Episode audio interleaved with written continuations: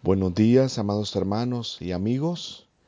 En esta mañana en que nuestro Dios nos ha dado la vida y nos da el privilegio de empezar un nuevo día, vamos a hacerlo de la mejor manera y es meditando en su palabra. Creer en Dios significa que confiamos en Él. En la Biblia, creer significa más de una cosa. Por lo menos implica la noción de que nosotros aceptamos la verdad de lo que Dios nos ha dicho.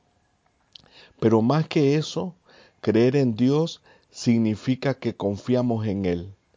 A una persona le sirve muy poco creer que la palabra de Dios es correcta si no confía en Dios lo suficiente como en el nivel práctico para obedecer y hacer lo que Dios ha dicho.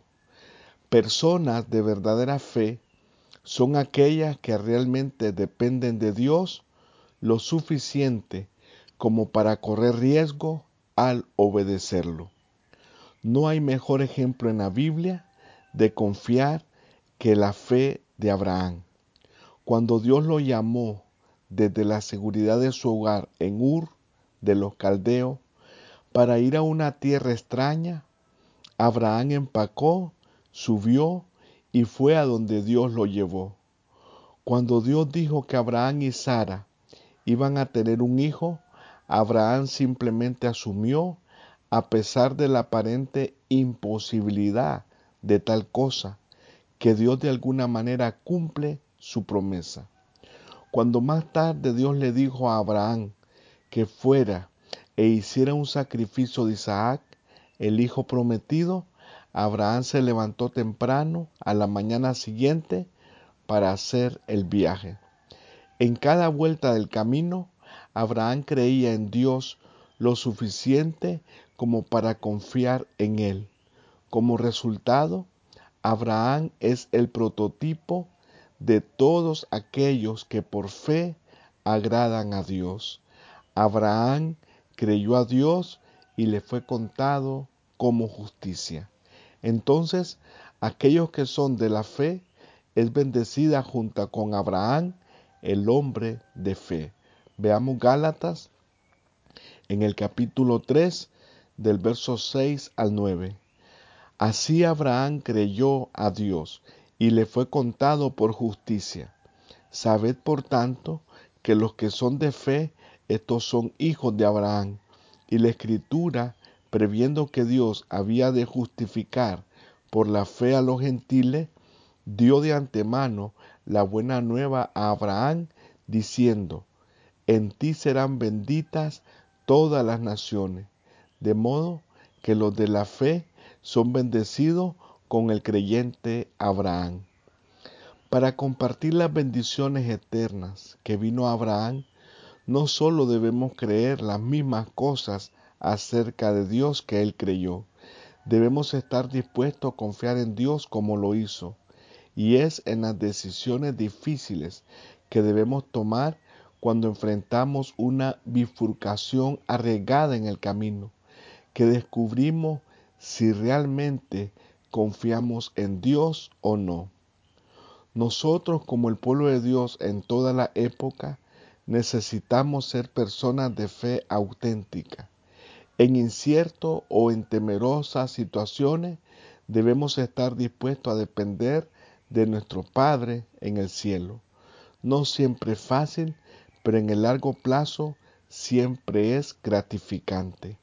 Aprendamos a confiar en Él con nuestras necesidades materiales, nuestra obediencia a sus mandamientos y nuestro servicio en su reino. Dios ha prometido suplir todas nuestras necesidades reales. Nos hará adecuado en las cosas que realmente importan, pero debemos de tener la fe para depender de Él. Veamos Génesis capítulo 6, el verso 14. Dios le dijo a Noé, hazte un arca de madera de gofer, harás aposento en el arca y la calafatearás con brea por dentro y por fuera. Dice Génesis 6, verso 22, y lo hizo así Noé, hizo conforme a todo lo que Dios le mandó. Confiar significa que obedecemos exactamente lo que Dios manda. ¿Cuáles fueron las instrucciones específicas sobre lo que Dios le dijo a Noé? Madera de gofer y de tres pisos. ¿Noé confió en la sabiduría de Dios? Claro que sí.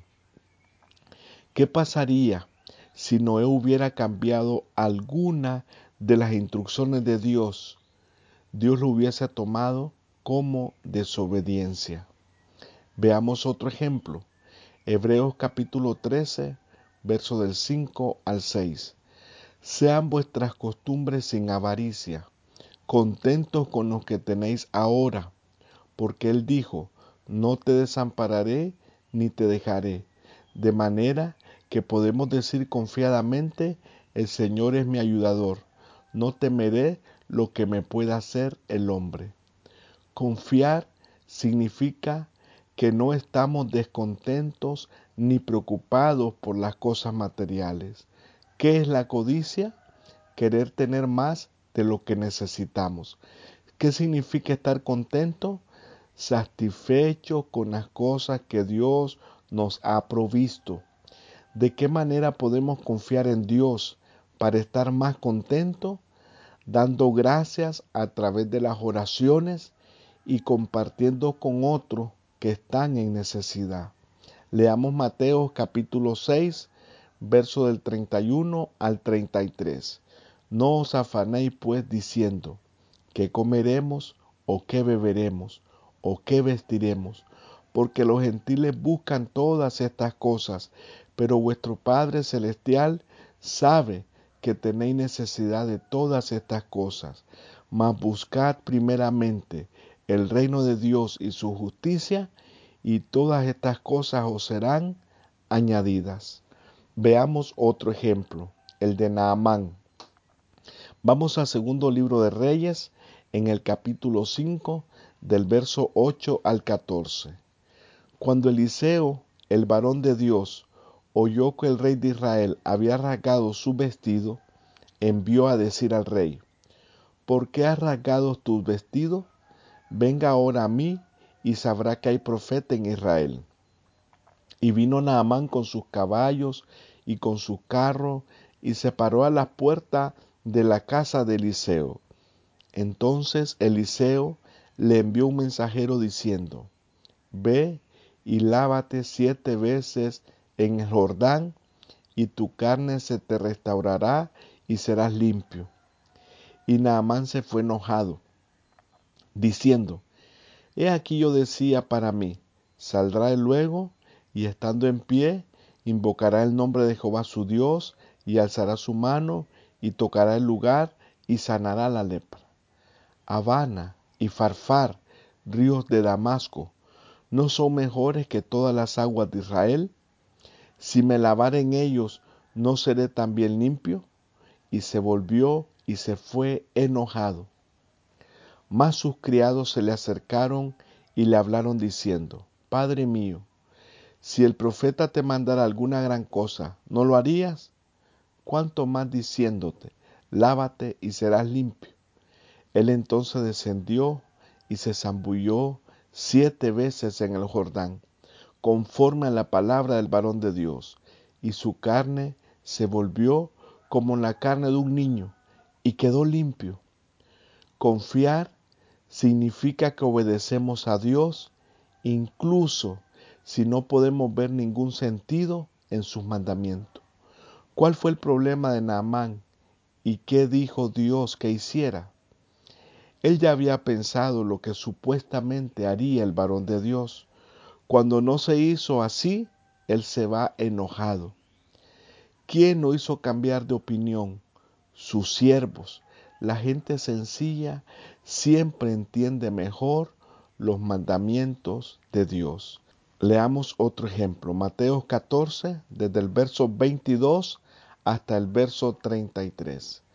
Enseguida Jesús hizo a sus discípulos entrar en la barca e ir delante de él a la otra ribera, entre tanto que él despedía a la multitud. Despedida la multitud, subió al monte a orar aparte. Y cuando llegó la noche, estaba allí solo. Y ya la barca estaba en medio del mar, azotada por la ola, porque el viento era contrario. Mas a la cuarta vigilia de la noche, Jesús vino a ellos andando sobre el mar. Y los discípulos, viéndole andar sobre el mar, se turbaron, diciendo, un fantasma, y dieron voces de miedo. Pero enseguida Jesús les habló diciendo, tened ánimo, yo soy, no temáis. Entonces le respondió Pedro y dijo, Señor, si eres tú, manda que yo vaya a ti sobre el agua. Y él le dijo, ven. Y descendió Pedro de la barca, andaba sobre la agua para ir a Jesús. Pero al ver el fuerte viento, tuvo miedo. Y comenzando a hundirse, dio voces diciendo, Señor, sálvame. Al momento Jesús extendió la mano, asió de él y le dijo, Hombre de poca fe, ¿por qué dudaste? Y cuando ellos subieron en la barca, se calmó el viento. Entonces los que estaban en la barca vinieron y le adoraron diciendo, verdaderamente eres hijo de Dios. Confiar significa que dejamos que nuestra confianza en Dios conquiste nuestros temores. ¿Qué error cometió Pedro al tratar de caminar sobre el agua? Quitó su mirada de Jesús y la puso en el viento. ¿Qué pudo haber hecho para evitar este error? Mirar a Jesús y seguir escuchando su voz. ¿Creía Pedro que Jesús era el Hijo de Dios? Sí, lo creía. ¿Por qué Jesús en el verso 31 le dijo que tenía poca fe? Porque al dudar demostró una fe débil. Muchas gracias por su amable atención. Le habló su hermano y amigo Jaime Vázquez.